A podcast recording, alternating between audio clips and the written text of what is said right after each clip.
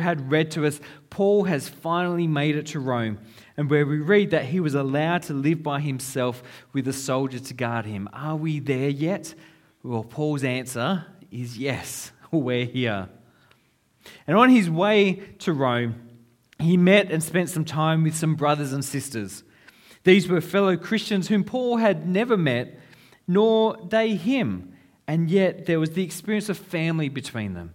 It wasn't just that he met with some people. It wasn't just that he met even with the church, but he met with brothers and sisters. They were family to him, united to him in that, in that kind of bond of fellowship through Christ. And their presence was a blessing and an encouragement to Paul. Perhaps because they were a fruit of the gospel that was so motivating him and his mission. Perhaps they were a blessing simply because of the warmth of their welcome and their hospitality and the way that that lifted his spirits. Or maybe it was both. But either way, these brothers and sisters blessed and encouraged him. And then finally in Rome, Paul uh, meets with the Jewish leaders.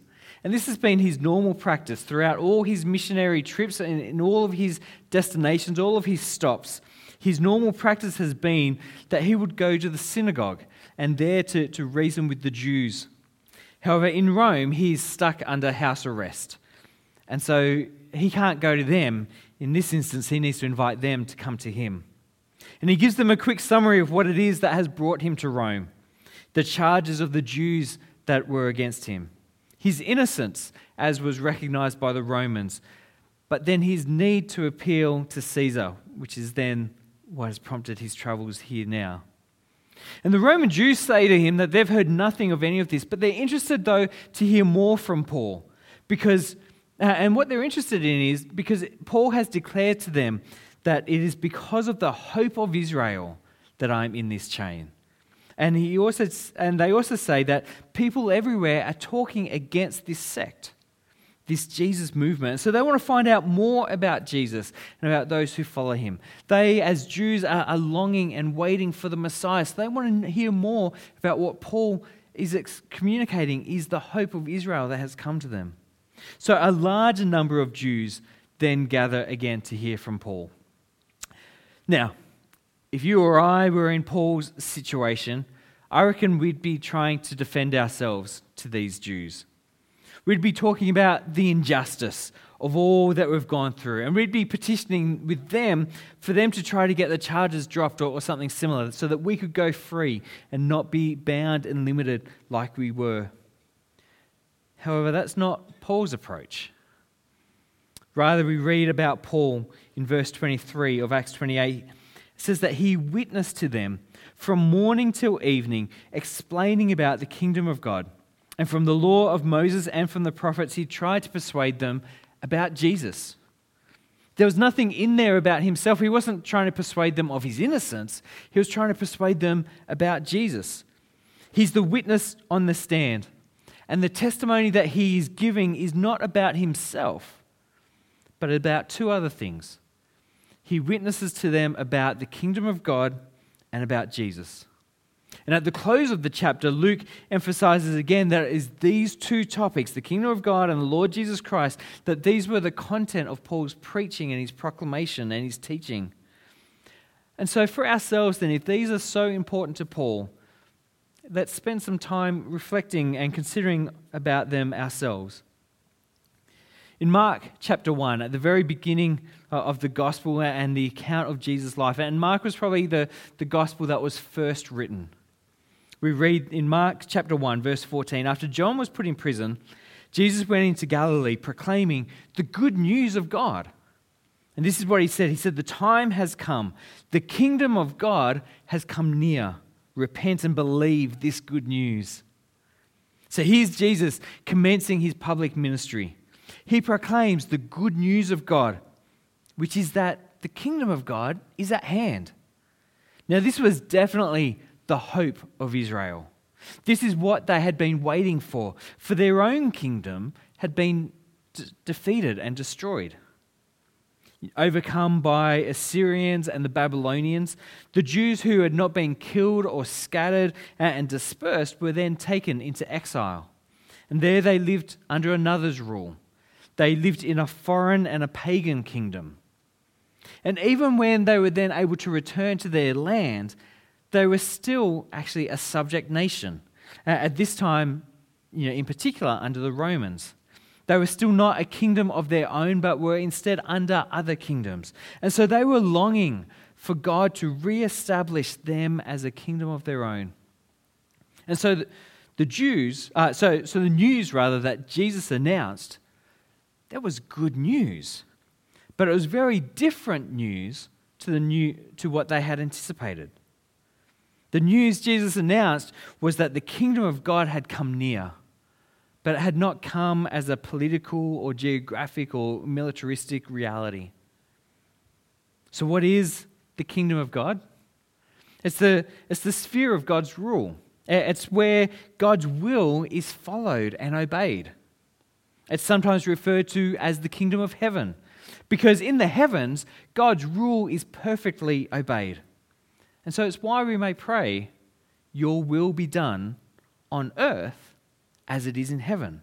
It's a prayer for the kingdom to become a reality in this space. And so Jesus' announcement and Paul's proclamation is that the kingdom has come. Well, where was it? Where is this kingdom?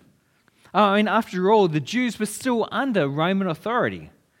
The, the whole reason Paul now actually finds himself in Rome is because the Jews did not have the authority themselves to punish Rome, uh, Paul for what they saw as breaches, you know, as, as crimes against their law. So, where is this kingdom? Well, Jesus says it's near, it's at hand, it's among us. See, what Jesus revealed to us and what Paul preached is that this world that we live in has been invaded. It's been invaded by the kingdom of God.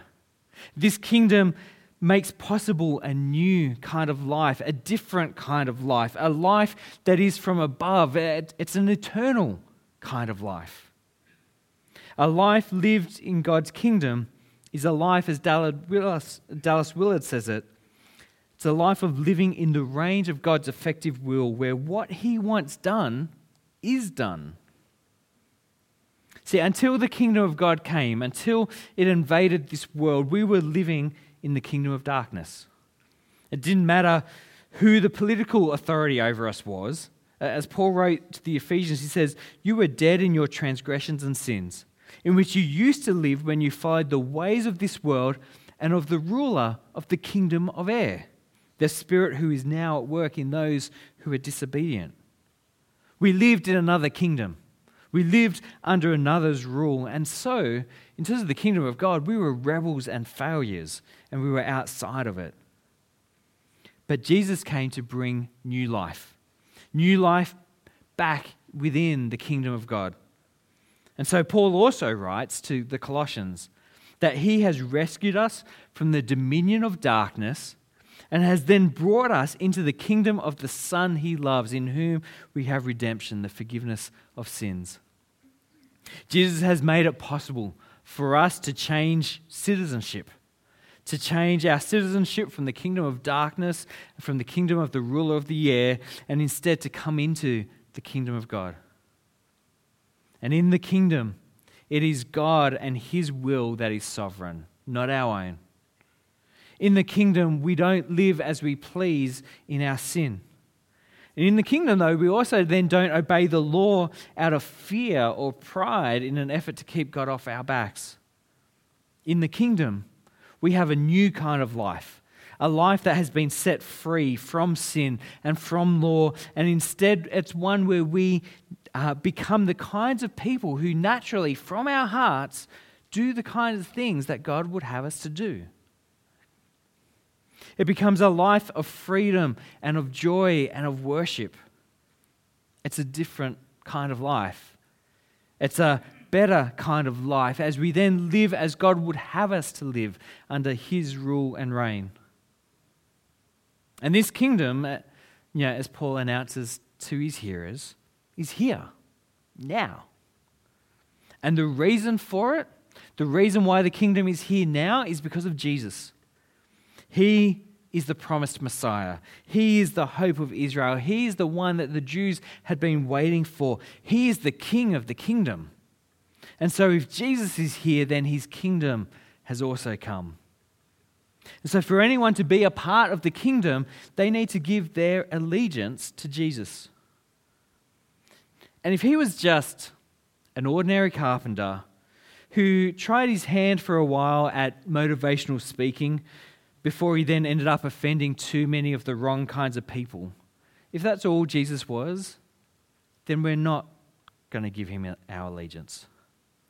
Or for the Jews of Paul's day, if Jesus was just a heretical blasphemer who had delusions of grandeur and a Messiah complex, then they too were not going to give him their allegiance. But if Jesus is who he says he is, if Jesus fulfilled God's promises for the Messiah, if Jesus is the King who saves his people, which is what Paul was trying to persuade the Jews to see, then if Jesus is all of that, then it only makes sense for us to then respond to him as our Lord. In short, Paul's message to the Jews is that a new and a different kind of life is available. And it's available to them in the kingdom of God that is among us now because in the person of Jesus, the King has come and has inaugurated the, kingdom and has made such a life possible. This is Paul's message. And we see the Jews' response. Verse 24. Some were convinced by what he said, but others would not believe. And so this response um, prompts Paul to feel free to take his message to the Gentiles. Throughout his, ministry, his mission efforts, Paul has always shared the good news about Jesus first to the Jews, to his own people.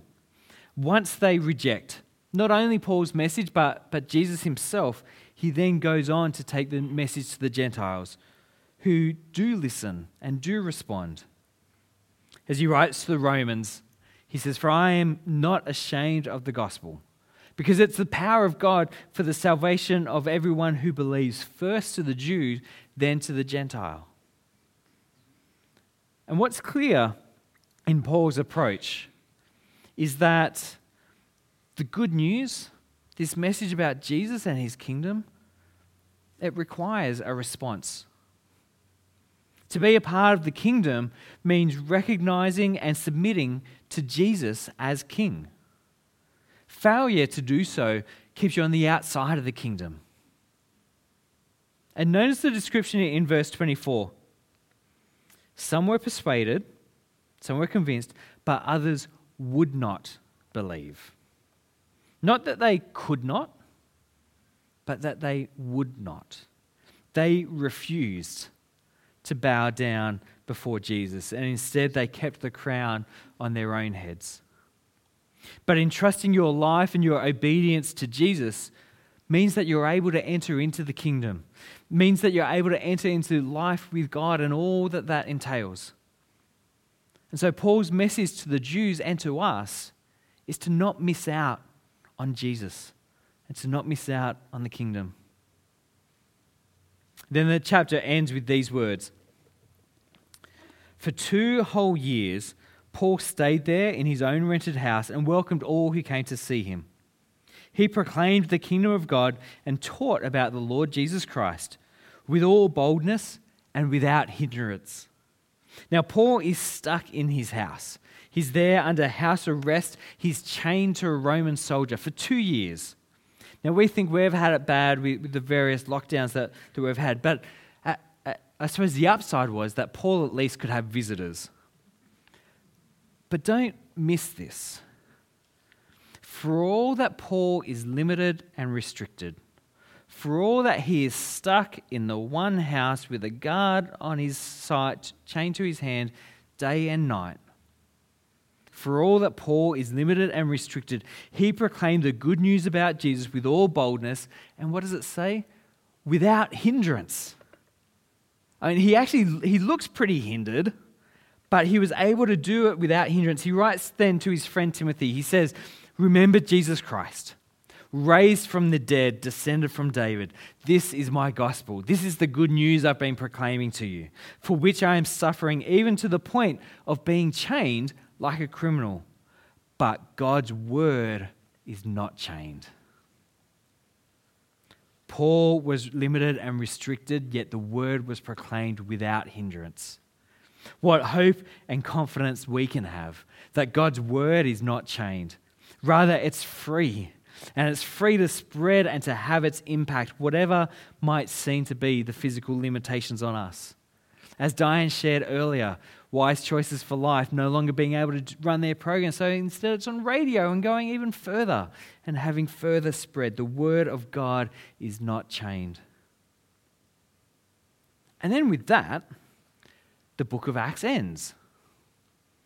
Without even realizing it, we have come to the end of the journey. But have we? Are we actually there yet? See, we've been moving for all these chapters and all this period of time towards Paul's appeal to Caesar again and again, it, we've been told that, you know what, he doesn't have to go to Rome. If he hadn't made this appeal, he'd have been fine. We could have set him free. But, but no, he's got to go on to Caesar. we have journeyed with him through shipwreck and trial and being stranded on an island, and then has finally got to Rome to have his appeal before Caesar heard. But we don't hear about it. The story ends. We're, we're left on a cliffhanger. It's like when your favorite TV show gets axed in between seasons and you, you know, it never gets resolved. And there are various theories about why Luke finishes the account of Acts here. But I think there's a legitimate argument to make that it was actually left deliberately open ended because we're not there yet. Paul's story ends here, but the story of the church the story of the spread of the mission of Jesus, the story of the kingdom of God invading uh, uh, the earth, our story, that story has not finished yet. See, the book of Acts opened with this commission from Jesus. Jesus says, You will receive power when the Holy Spirit comes upon you, and you will be my witnesses. And you'll be my witnesses in, in Jerusalem and in all Judea and Samaria and to the ends of the earth. And although Paul may have made it to Rome, he may have made it to the heart of the empire, the good news of Jesus has not yet made it to the ends of the earth. That's why we have unreached people groups. That's why, as a church, we have this focus on mission. The story continues because we're not there yet. And it's our chance now to take up the narrative. There may not ever be books written about us, but, but we get to continue the story. It's our chance now to see the kingdom of God come increasingly on earth as it is in heaven as we continue the commission, the work that Jesus has given to us. So let's pray and commit ourselves to, to such an end. God, we thank you for all this time that we've been able to spend working through the book of Acts and to see the story of your, your church and your mission in the world unfold. We thank you for what we've seen in the life of Paul throughout this journey, but particularly today, God, where though he is bound and, you know, in effect, falsely imprisoned, yet his focus is not on himself, but is on your kingdom and on his Savior and Lord Jesus Christ. God, we, we see his heart and his passion and his efforts to continue to share this story with others, to convince them, to persuade them. And we see then the response. Some, some believed, but others would not. And we're aware of that in our own world today and in our own sharing. But I pray for us, God, that just as for Paul, where he was bound and restricted, and yet the word of God went out without hindrance, I pray that that would be the reality and experience for us. God, we are not bound and limited in the way that Paul was. Um, yes, we have other limitations around us, uh, and particularly at this time of COVID, but, but God, your word is not chained. Your kingdom is still here and coming and invading this world. Jesus is still King and, and Messiah and Lord and Savior, and people, God, still need to hear about him.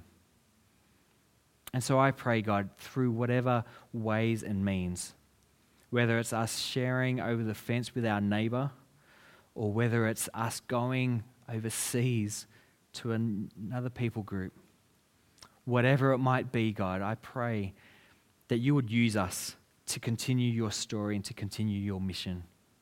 We're not there yet. And may, you know, in the same way that kids sitting in the car on a long car trip, the, the urgency to get there, you know, ramps up the longer it goes. God, may that same urgency in us be, be ramped up. May we long and yearn to be there. And yet, recognizing that we're not, continue to bend our efforts through the power of the Spirit to see your kingdom come increasingly on earth, to see people confess Jesus Christ as their Lord and as their Savior. To the glory of God the Father, we pray this. In Jesus' name, amen.